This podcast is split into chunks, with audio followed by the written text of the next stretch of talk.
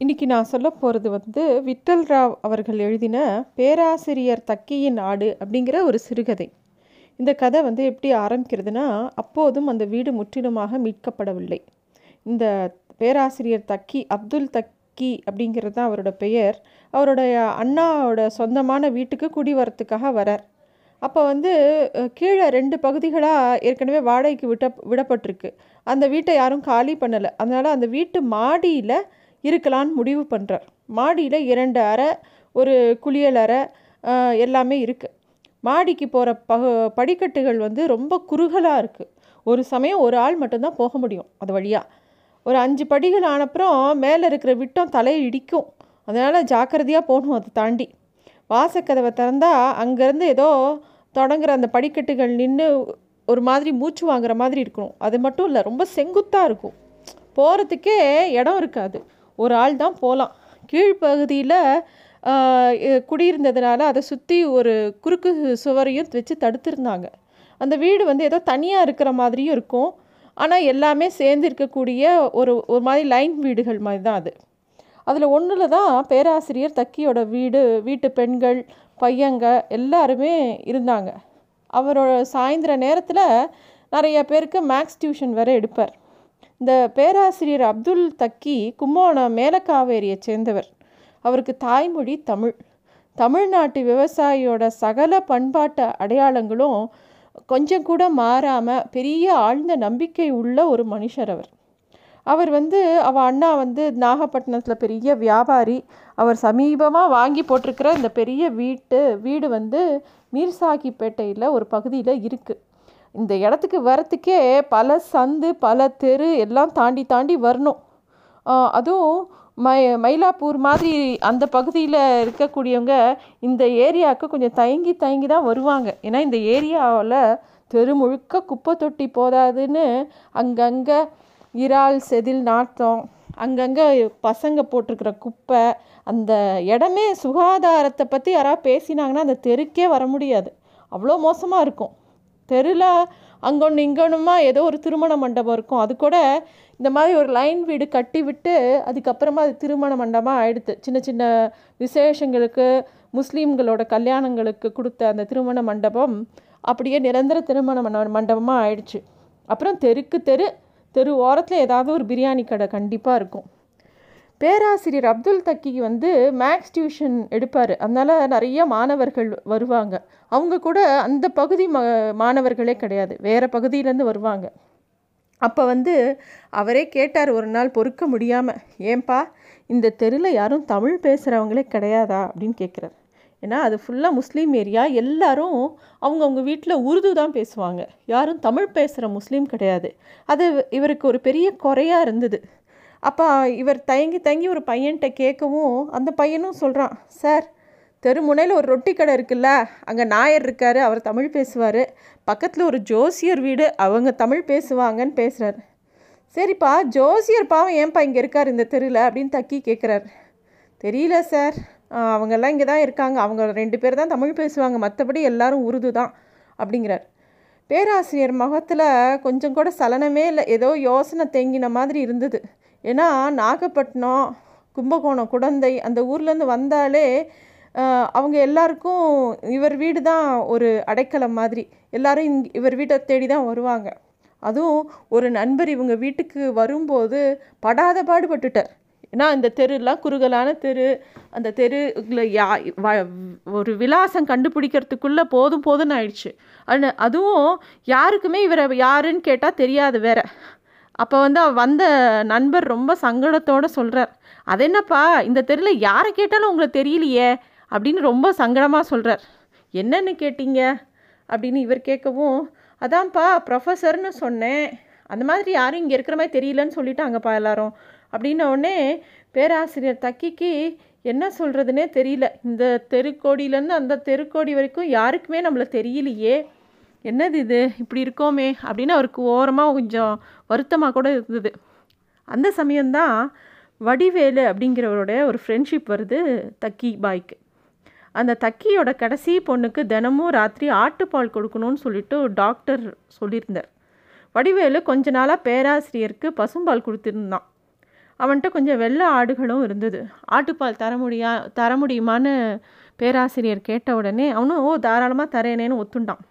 ஒரு நாள் வடிவேல் என்ன பண்ணால் பேராசிரியரை பார்த்து சார் எனக்கு ஒரு ஹெல்ப் வேணும் அப்படின்னு கேட்டு என்ன? அப்படின்னோடனே எனக்கு புதுசாக மாடு ஒன்று பிடிக்கணும். பா எனக்கு பணம் கொஞ்சம் குறையுது. ஒரு ஆயிரம் ரூபாய் கொடுத்தீங்கன்னா உதவியாக இருக்கும் அப்படின்னு அவன் கேட்குறான் தக்கியும் யோசிக்கிறார். அப்போ அவன் சொல்கிறா பாலில் வேணால் கழிச்சிக்கங்க சார். பொங்கல் கழித்து ஐநூறுரூவா முதல்ல கொடுத்துட்றேன். அப்புறமா பாக்கி பணத்தை கொடுத்துட்றேன் சார். அப்படிங்கிற மாதிரி அவன் சொல்லவும் சரி வேறு மேற்கொண்டு யோசிக்கிறதுக்கு ஒன்றும் இல்லைன்னு சொல்லிட்டு அவரும் பணத்தை கொடுத்து உதவி பண்ணிடுறார். ரெண்டு மூணு மாதங்கள்லேயே வடிவேலு தான் சொன்னபடி கடனை அடைக்கவே முடியல. அப்போ வந்து தக்கி அவனை ஒரு நாள் பிடிச்சிட்டாரு. என்னப்பா இன்னும் பணம் கொடுக்கலையேன்னு கேட்கும்போது கறவை நின்றுடுச்சுங்க புது மாடு உதைக்குது அப்படின்னு ஏதோ அவன் சொல்கிறான் அவன் சொல்கிற விளக்கம்லாம் உண்மையானது அப்படின்னு இவருக்கு தோணவே இல்லை. கொஞ்சம் கராராக வேற பேசினார் தக்கி. உடனே அவன் வந்து வடிவேலு வந்து அன்றைக்கி சாயந்தரமே ஒரு யோசனை சொல்கிறான் என்கிட்ட ஒரு வெள்ளாடு ஒன்று இருக்குது அது தரேன் வச்சுக்கிறீங்களா? அப்படின்னு கேட்குறான் தக்கிக்கு உடனே சிரிப்பு வந்துருச்சு. அப்புறம் ஓ மனசுக்குள்ளே அவருக்கு ஒரு சந்தோஷமும் ஏற்பட்டது. ஏன்னா அவருக்கு இந்த ஆடு கோழி இதுலலாம் வ வளர்க்குறதுல ரொம்ப விருப்பம். ஊர் ஊரில் எல்லாம் இருக்கும்போதெல்லாம் வளர்த்துருக்காரு. ஆனால் இன்னும் ஆடு வளர்த்ததில்ல. கோழி அந்த மாதிரிலாம் நிறையா வளர்த்துருக்காரு. முயல் அதெல்லாம் வளர்த்துருக்காரு. சரி ஆனால் இவர் என்ன கேட்குறாரு இந்த வீட்டில் நான் எங்கேயா வச்சுக்குவேன்? அதை எங்கேயா மேய விடுவேன்? இந்த தெருவில் எங்கே எதை வைக்கிறது சொல்லு? அப்படின்னு கேட்குறாரு வடிவேலு ரொம்ப எளிதாக சொல்லிட்டான். ஒன்றும் பிரச்சனை இல்லைங்கய்யா. உங்கள் கூடவே வச்சுக்கலாம். நாய் மாதிரி அது பாட்டுக்கு வீட்டோட இருக்கும் அப்படிங்கிறான். கூடனா இந்த மாடியிலையா? அப்படின்னு ஓ வச்சுக்கலாமே அப்படிங்கிறான். என்னையா? இந்த இந்த இந்த கட்டில் வச்சுக்கலாங்கிறியா? எப்படி அது மேய்ச்சலுக்கு நான் என்ன பண்ணுறது அப்படின்னோடனே அதை பற்றிலாம் கவலைப்படாதீங்க. மேய்ச்சலுக்கு நான் என்னோட ஆடு குட்டிங்களோட சேர்ந்து கூட்டிகிட்டு போயிடுறேன். அப்படின்னு அவன் சொல்கிறான் அதுங்களும் இந்த ஏரியாவில் இருக்க ஒரு மாதிரி பழகிக்குங்க. அதெல்லாம் ஒன்றும் பிரச்சனை இல்லை. அப்படின்னு சொல்லிட்டு அவன் ஒரு அந்த ஆட்டை கொண்டு வந்து அவங்க வீட்டில் அன்றைக்கி ராத்திரியே கொண்டு வந்து கட்டிடுறான். ஆடு கோழி புறா முயல் அப்படிலாம் வளர்க்கணும்னு சொல்லிட்டு எப்பயுமே மனசுக்குள்ளே தக்கிக்கு பெரிய ஆசை உண்டு. அவரோட மனைவி கிட்ட கொஞ்சம் எதிர்ப்பு இருந்தது. இருந்தாலும் அவர் வந்து சொல்லிட்டார் வெள்ளை ஆடுங்கிறது ரொம்ப புனிதமானது. அதை வந்து நம்ம அதுக்கு இடம் இல்லைன்னு சொல்லக்கூடாது. அப்படிங்கிற மாதிரி ஒன்று சொல்லி ஒரு வழியாக பேராசிரியர் வீட்டில் வா ஆடு வளர்க்க முடிவு பண்ணிட்டாங்க. வடிவேலு ரெண்டு மூணு தடவை அந்த வெள்ளாட்டை பின்னாலேருந்து தள்ளி தள்ளி மாடிக்கு அனுப்பி அப்புறமா அதுவே வழக்கமாக சாயந்தரம் ஆனால் கரெக்டாக மாடி ஏறி வந்துடும் அந்த வெள்ளாடு வெளியில் எங்கே போனாலும். அதை கண்களை பார்க்கும்போது தக்கிக்கு ஒரு பெரிய கவிஞரோட கண்கள் நினைவுக்கு வரும். அந்த கவிஞரோட கவிதைகள் கவிதைகளாக ஏற்க முடியா இல்லாட்டி கூட அவரோட கண்கள் கொஞ்சம் வசீகரமாக இருந்ததுன்னு தான் சொல்லணும். அதனால அந்த கவிஞரை இவருக்கு பிடிக்கும். இவர் என்ன பண்ணுறாரு குளியல் அறைக்கும் அவரோட அறைக்கும் இடையிலாக ஒரு பகுதியில் அந்த ஆட்டை அங்கே வச்சுக்கிட்டார். அதை கட்டிலாம் போடலை. அப்புறமா கல்யாண முருங்கை அப்படிங்கிற ஒரு விதமான முருங்கை இலையை கொண்டு வந்து அதுக்கு படுக்க மாதிரி போட்டு வைக்கிறாரு. அந்த ஆடும் அங்கேயே இருந்துக்கும். அந்த தெரு முழுக்க உருது தாய்மொழியாக கொண்ட முஸ்லீம்கள். அதனால் ஒரே ஒரு தமிழ் முஸ்லீமாக இந்த பேராசிரியர் தக்கி தனிப்பட்டு போயிட்டார் அவருக்கு. அதனால் வெளியில் எல்லாரும் தமிழ் பேசினாலும் வீட்டில் பேசுகிற மொழி தான் ஒருத்தருக்குள்ளே ஒரு சௌஜன்யமாக இருக்கிற ஒரு உறவை ஏற்படுத்தும். அதனால் இவருக்கு வந்து அவங்களோட நெருங்கவே முடியல. அது மட்டும் இல்லை இவங்க வீட்டு பெண்கள் வந்து பெருசாக பர்தாலாம் போட்டுக்க மாட்டாங்க. வெறும் புடவைய தலையில் போட்டுட்டு அப்படியே கடைக்கெலாம் போயிட்டு வந்துடுவாங்க அதனால் எதுவுமே யா யாருக்கும் இவங்களோட பெருசாக ஒட்டலை. ஒரு நாள் நல்லா மழை பெஞ்சது. அப்போ தக்கியோட வீட்டு ஆடு ஒருத்தங்க வீட்டு வாச கதவை போய் அப்படியே உராஞ்சி நிற்கிறது மது மழைக்கு ஒதுங்கி. வீட்டுக்கு திரும்பி வரது வரும்போது அந்த மழை இன்னும் பெருசாக பிடிக்கவும் அது அந்த வீட்டுக்குள்ளே எங்கேயோ போகிறதுக்கு முயற்சி பண்ணுறது அந்த வீட்டு உள்ளே இருந்த பெண்கள் வந்து லேசாக கதவை திறந்து பார்க்குறாங்க. செழுப்பாக ஒரு வெள்ளை ஆட்டை பார்த்தவொடனே அவங்க எல்லாருக்கும் ஆசை வந்துட்டது. இன்னும் இவ்வளோ அழகாக இருக்குது இந்த ஆடு? இது யார் வீட்டு ஆடு? அப்படின்னு அவங்க எல்லாம் பேசிக்கிறாங்க. அப்போ தான் பக்கத்தில் இருக்கிற ஒரு ஆள் சொல்கிறான் அதோ அந்த கடைசி வீட்டுக்காரங்களுது அப்படின்னு. அவங்க யார்? நம்பலவங்களா அப்படின்னோடனே ஆமாம் அவர் காலேஜில் ப்ரொஃபஸர் அப்படின்னோடனே பொம்பளைங்க நிறையா இருக்காங்க. ஆனால் அவங்க வீட்டில் தமிழ் தான் பேசுவாங்க அப்படின்னு சொல்லி ஒரு பேச்சுவார்த்தை நடக்கிறது. மழை வி- விட்ட உடனே அந்த ஆடு அந்த வீட்டை விட்டு போயிடுச்சு. இன்னொரு நாள் இன்னொரு வீட்டு வாசலில் ஏதோ இலைகள்லாம் காய போட்டிருக்காங்க. அதை போய் எடுத்து சாப்பிட்றதுக்காக அது கிட்ட போகுது. அதை சூச்சூன்னு விரட்டுறாங்க. அது தின்னாதுமா இருன்னா மோந்து தான் பார்க்குது அப்படின்னோடனே புதுசாக இருக்கே இந்த ஆடு. யார் வீட்டு ஆடு? அப்படின்னு கேட்குறாங்க அதோ அந்த கடைசி வீட்டு தமிழ்காரங்க வந்திருக்காங்க இல்லையா? அவங்களோட வீட்டு மாடு. அவ அவங்களோட வீட்டு ஆடு. மாடியில் தான் வச்சுருக்காங்க. அப்படின்னு சொல்லவும் தமிழ்காரங்களா? யார்? அப்படின்னா அட நம்மளவங்க தான். அப்படின்னோடனே அவர் யார்? அப்படின்னோடனே காலேஜ் ப்ரொஃபஸர் அப்படின்னா இப்படியே கொஞ்சம் கொஞ்சமாக பேராசிரியர் தக்கியோட விலாசம் தெருவாசிகள் எல்லாருக்கும் இந்த ஆடு மூலமாக ஒரு அறிமுகம் கிடைக்கிறது. தக்கியோட ஆடு அங்கங்கே இருக்கிற சுவரொட்டியெல்லாம் சாப்பிட ஆரம்பிச்சிடுது.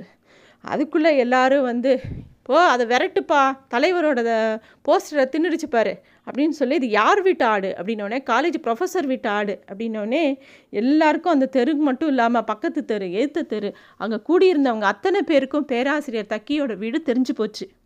ஆனால் ஒரு நாள் என்ன ஆச்சுன்னா வெளியில் போன ஆடு வீட்டுக்கு வரவே இல்லை. தக்கி வெகு நேரம் வீட்டு கதவை திறந்து வச்சுக்கிட்டே இருந்தார். மாடி கதவை வீட்டு கதவை எல்லா கதவையும் திறந்து வச்சுட்டே இருந்தார். ஆனால் அன்றைக்கி முழுக்க அது வரவே இல்லை. காலையில் தான் வடிவேலு வந்து சொன்னான் ராயப்பேட்டை கடிகாரட் அவர்கிட்ட ராரி அடியில் மாட்டிக்கிடுச்சு பாய் அப்படின்னு சொல்கிறான் தக்கி மௌனமாக பார்த்த ரொம்ப அடிபட்டுருச்சு கொஞ்சம் கூட கறி மிஞ்சலை கொஞ்சம் தான் மிஞ்சிச்சு அதை எடுத்துகிட்டு வந்து கொடுக்க உங்களுக்கு கஷ்டப்படுவீங்களேன்னா நான் கொண்டு வரல அப்படின்னு சொன்னால் அந்த வடிவேலு. அவர் அப்படியே கையை அசைச்சு மௌனமாக அவனை ஏன் போக சொல்லிவிட்டு கொஞ்ச நேரம் அமைதியாக உட்கார்ந்துருந்தார்.